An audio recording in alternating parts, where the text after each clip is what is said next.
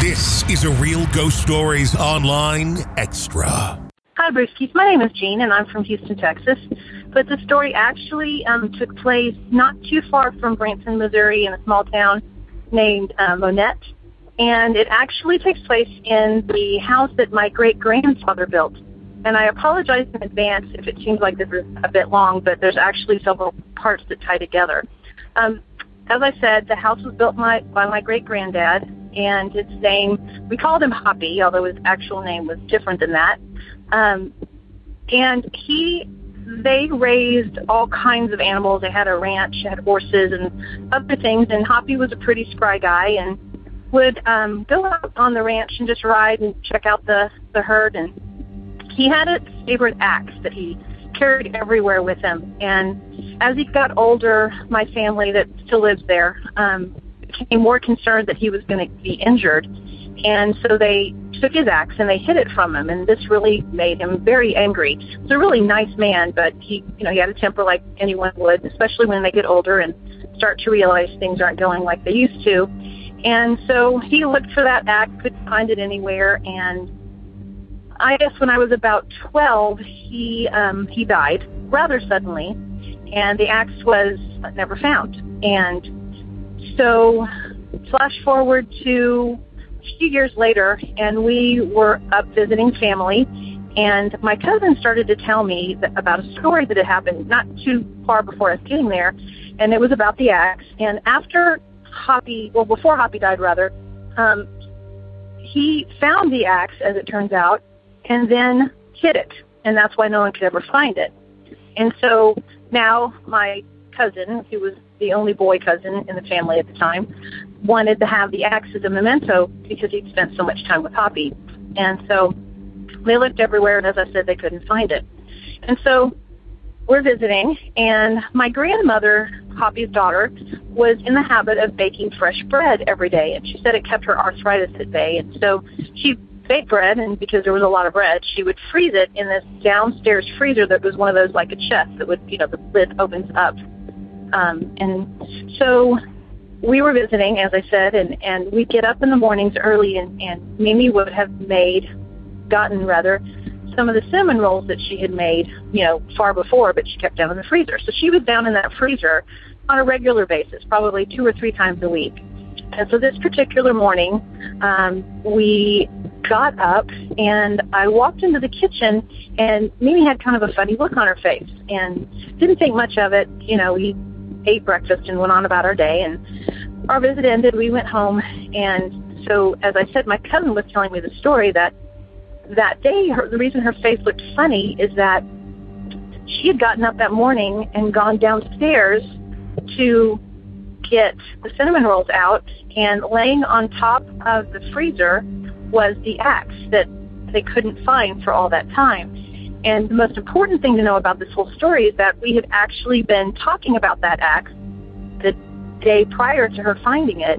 And so I can only guess that Hoppy must have heard what we said.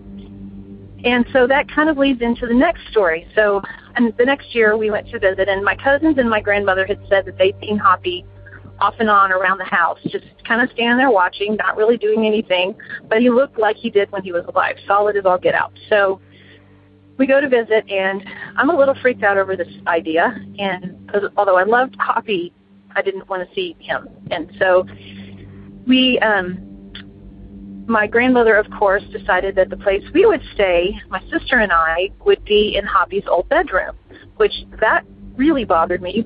I wasn't going to hurt her feelings, and so you know we kind of settled into the idea that that's where we were going to sleep. And so that afternoon, we were sitting out on their porch, and they had a screened-in porch, which is pretty common in that part of Missouri. And their dog Heidi came running down the steps and was standing next to us for the screened-in porch, and acted like the dog acted like she wanted to go out. And so I started to stand up to open the door for her, and Mimi put her hand on my arm and said, "Just wait a minute." I thought, okay, well that's kind of weird.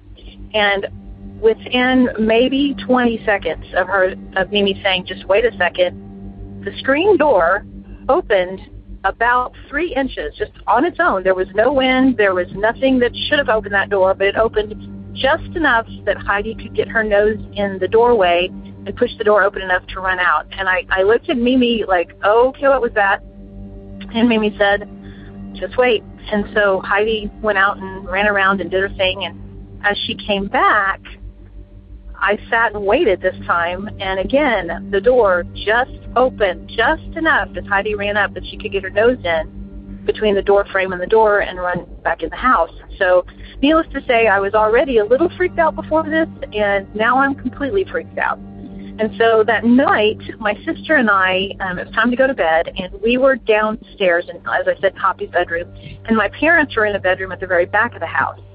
And one thing you need to know about Hoppy is that he would stay up pretty late at night, probably I'd say two or three. It was pretty common for him to just stay up, and then he'd he'd go to bed. Well, my grandmother at the time had plastic runners all through her house that would protect the floor, and so we were asleep, and I heard the sound of Heidi's nails on the plastic runners. It made kind of a clicking sound, and so that woke me up. And I was on the side closest to the bed. I mean, excuse me, closest to the door. And so I heard the, the sound. I rolled over to tell Heidi to come jump on the bed and snuggle in with us. And standing in the doorway was my grandfather, my great grandfather, Hoppy. Plain as day, looked just like he did when he was alive. And I remember it scared me so badly that I suddenly couldn't breathe. But I could reach over and slap my sister, who was sleeping next to me.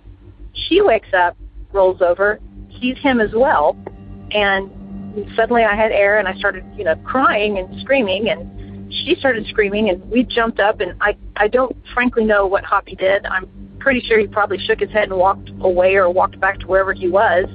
Um, but we ran down the hall and jumped in our parents' bed, you know, upset and my mother said, You are not to say a word to Mimi in the morning. You just keep this to yourself. You guys both just had a bad dream. It's not Hoppy. And so we don't want to upset grandmother. And so the next morning, I got up before everyone else and I went into the kitchen. And of course, Mimi was already up, had the cinnamon rolls out, coffee made. And I sat down and she said, "You know, I heard heard some noise last night. Are y'all okay? I heard screaming and crying." And I said, "Oh yeah," because you know I remember my mother saying, "Don't say a word to Mimi about it." And I said, "Yeah, oh yeah, we were just. I had a bad dream and it scared my sister, and so she woke up and she started crying too." And she, my grandmother looked at me and she said, "No, I know exactly what happened. Poppy came to see you, and I know this because he came to see me too. You don't need to be afraid. He loves you, and he just wanted to say goodbye." So that's my story. Um, I hope you enjoy it, and I look forward to hearing more of your great stories on the radio. Thank you. If you want more real ghost stories and access to the world's largest audio archive of ghost stories, become an extra podcast person, an EPP. Sign up now at ghostpodcast.com or patreon.com slash real ghost stories.